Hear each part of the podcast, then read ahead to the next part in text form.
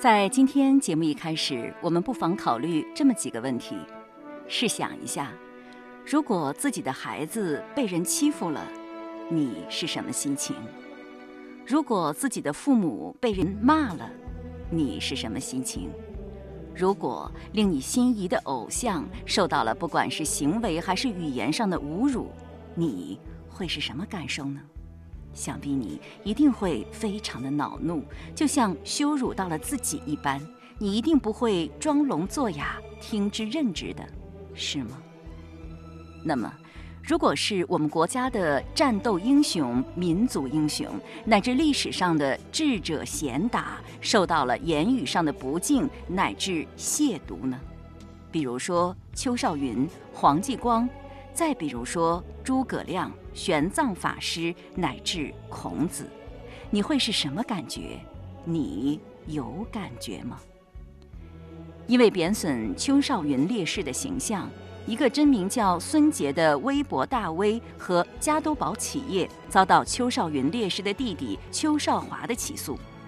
经审理，北京市大兴区人民法院判处他们公开发布赔礼道歉公告，并赔偿精神损害抚慰金一元。至于事情的原委，我不想在这里叙述了，因为我实在不想让那些侮辱英雄的词汇再次出现。其实，这许多年来，那些曾经令人崇敬膜拜的历史人物被调侃、被污蔑的事件不胜枚举，诋毁领袖、抹黑英雄、曲解史料的事情已经发生了太多。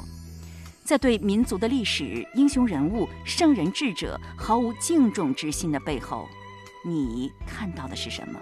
是不是无知、盲从，乃至价值观堕落的体现呢？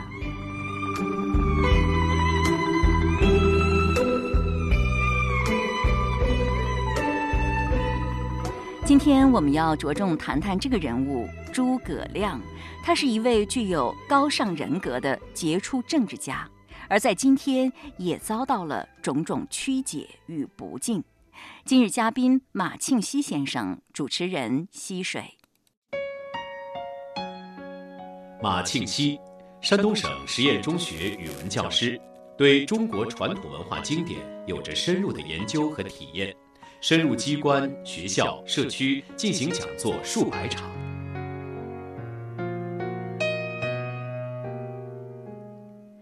在上期节目当中，这句话还没有讲完。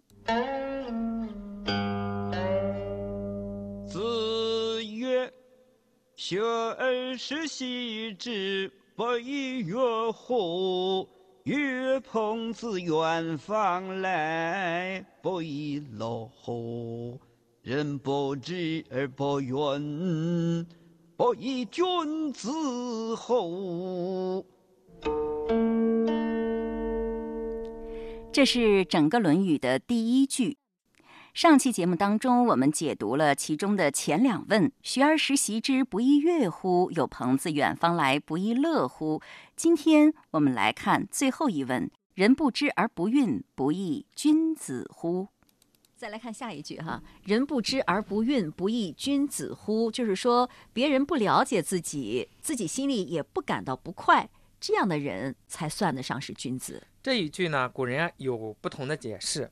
首先，古人讲这三句啊，都是一个整体，和我们现在分着讲是不一样的。哦，古人你像有一种讲法是，我先觉悟，觉悟了之后啊，我教别人，有朋自远方来。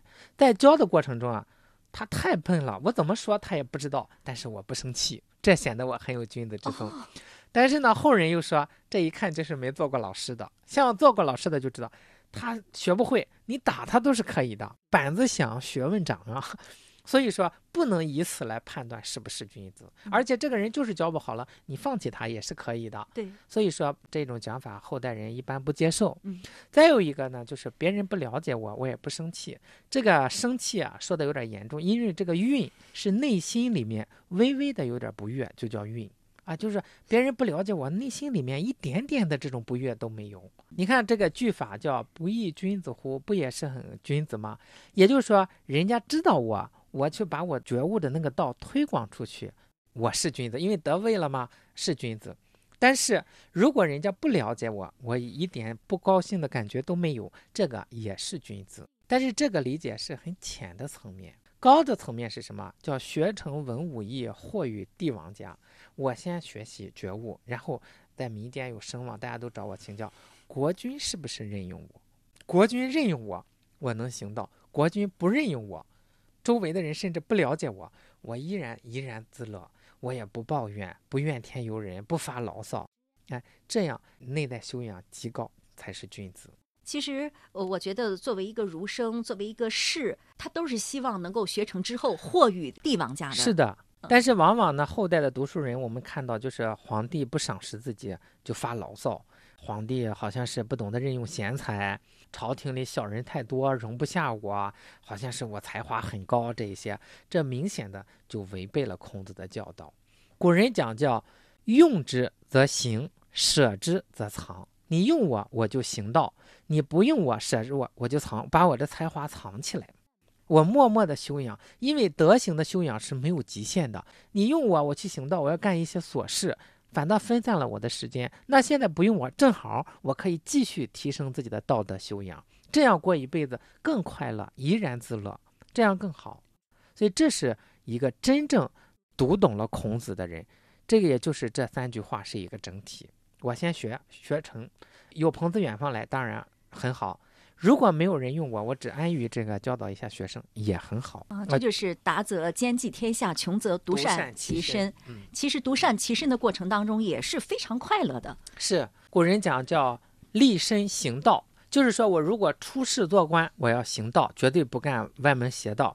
隐居求志，我隐居起来不去做官，我让自己内在的这个内心的志向，也就是这个自我修养不断的提高。啊，你像历史上的姜子牙呀，你像诸葛亮啊，还有左宗棠没有出世的时候，是不是都是这样的人不知而不愠的这样的君子呢？这些人都算得上。诸葛亮是最典型的，他不但是说别人不了解他，他不生气，是别人想用他，他是真心的不愿意出来。他对当时的时代看得很透彻，那是一个真正的乱世，叫苟全性命于乱世，不求闻达于诸侯，这是他的真心话。啊，刘备请他的时候，其实他是真心不想出来真心不想出来。我们现在都解读他拿架子拿捏一下，这未免太小看这个丞相了。那他自己满腹经纶，没有用武之处，不觉得浪费啊？关键是，谁能行这个道？谁能用他这个道呢？没有人。但是刘备不是最终行了他这个道所以说他最终被他感动，他就出山了。但实际上刘备也是想争得一下自己的天下。等着真正得了一块地盘之后，你看他就不是很听了。让他和吴国联合，不要去打，他就去。结果这个火烧连营七百里。但是他是为了兄弟之情，情之所至吧？可以这样说。可是你看丞相那样的劝谏，都磕得头流血，你应该有反省吧？如果他刚出山的时候，那时候关羽、张飞都说不要跟他接近，他那个时候那肯定听。对呀，他都说不行不行，我要听那丞相的，说你们的作用和他是不一样的。所以说，实际上。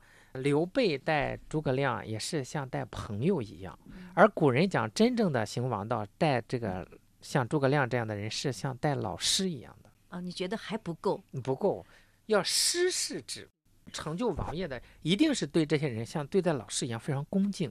像刘备对诸葛亮吃饭在一桌子上，睡觉在一屋子，这是对待朋友。你能和老师这样吗？老师是你单独给他最好的。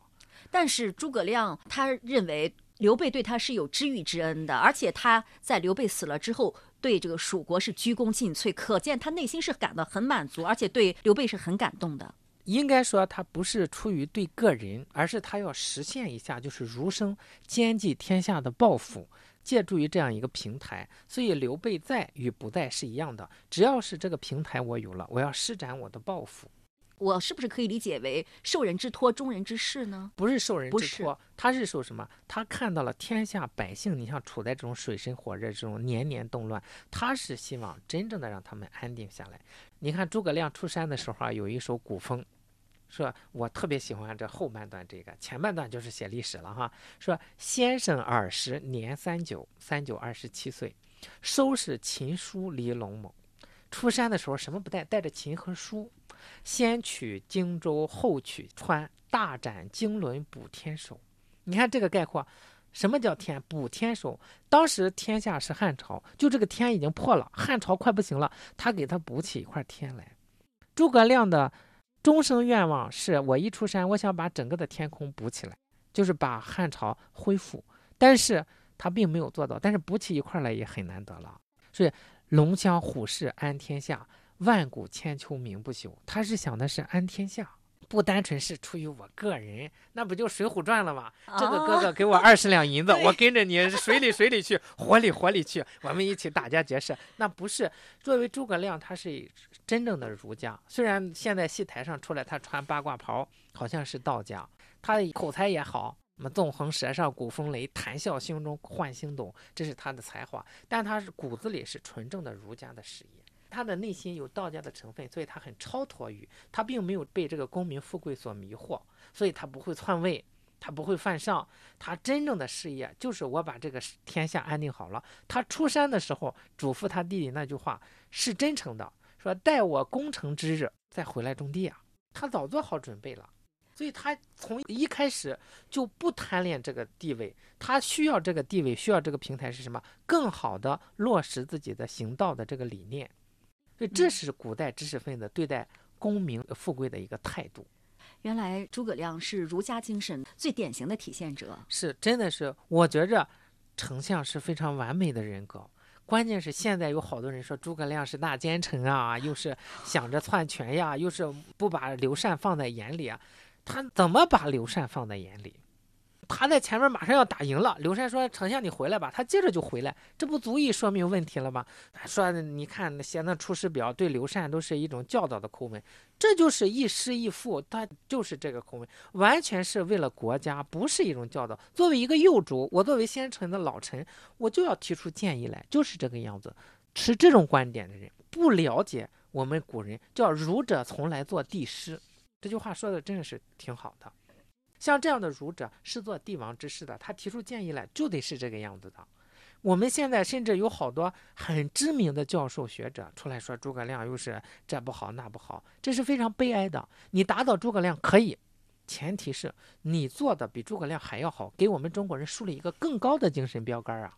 因为他做的实在太差了，甚至心里有点扭曲，所以他看什么都是扭曲是啊，所以这就是非常可悲的一个事情。嗯，这个郁达夫啊，在鲁迅去世之后，他写了一篇悼念的文章，里面就这样说：一个没有伟大人物出现的民族，是世界上可怜的生物之群，都不能算人。这个民族里都没有出现一个伟大的人物，就是能引领他的精神的，他还是一些奴隶之群，就还算不到是一个正直的人。正儿八经的完整的人，说有了伟大人物的出现，而不知道拥护、爱戴、崇敬的民族，是世界上最可怜的奴隶之邦。这些伟大人物伟大在哪里？他树立了一种非常完美的人格，指引着我们可以做到这么好。丞相的风度多么高贵啊！我个人特别崇拜丞相。诸葛亮去世的时候，蜀国人都有哭死的，这是史书上的记载。我们现在还去骂人家，说人家，关键是还是一些知名的专家学者说的。对呀，就更可悲了。所以说，这是我们时代最大的悲哀，就是承载着传承文化使命的这些人，他开始歪曲，开始扭曲，开始打击我们这个民族历史上鲁迅先生讲的那种民族的脊梁，那种经过历朝历代人们传承下来，认可了那少有的几个非常高的这种道德模范、人格模范。我们在现在在达到，而又不能树立起更好的来，非常可怕。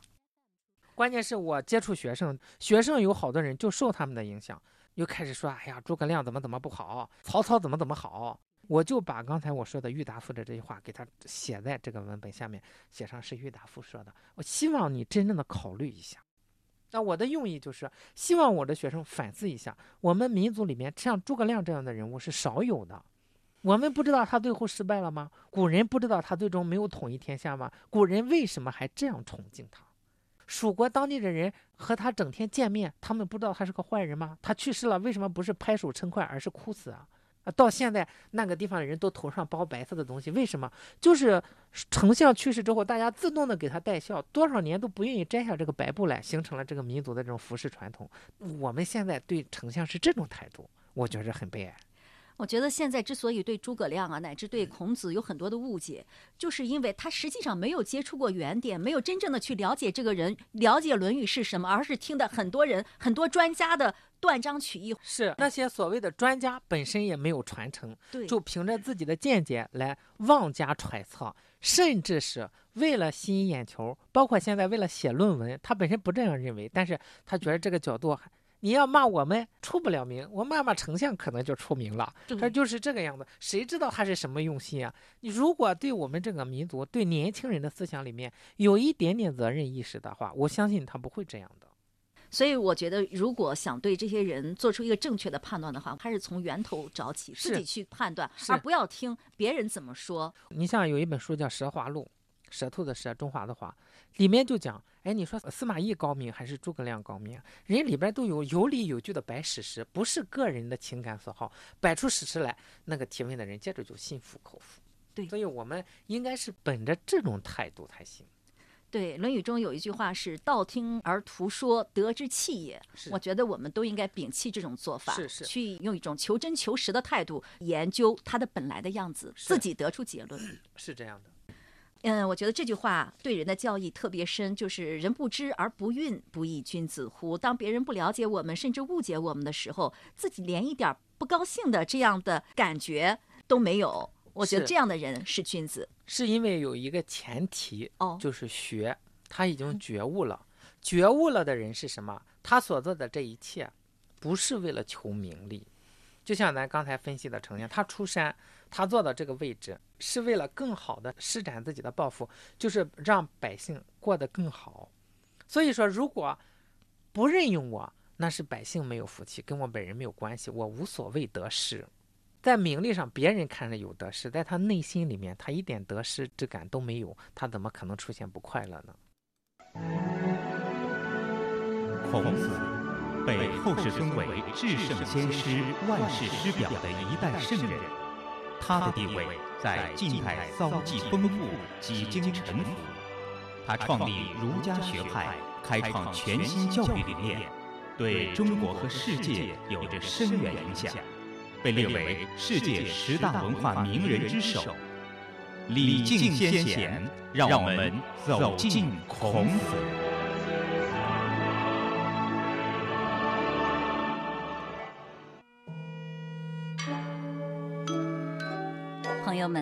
知道您有没有被误导过呢？我觉得人是很容易被误导的。当然，被误导是要有条件的，那就是在自己立场不坚定或者对相关知识缺乏了解的时候，就很容易被那些夸夸其谈的人迷惑了。愿我们都能独具一双慧眼，清楚地分辨出真与假、是与非、正与邪。最后，马老师要对这句话做一个总结。这句话呢是整部《论语》的第一句，你觉得为什么要把这句话放在第一句呢？有没有特别的用意啊？首先是《论语》二十章把学而放在第一章，这就很有用意。孔子是圣人，圣人是怎么来的？我非生而知之者，好古民以求之，就是学。所以说，成圣人之道离不开学习。所以说，把学而放在第一章。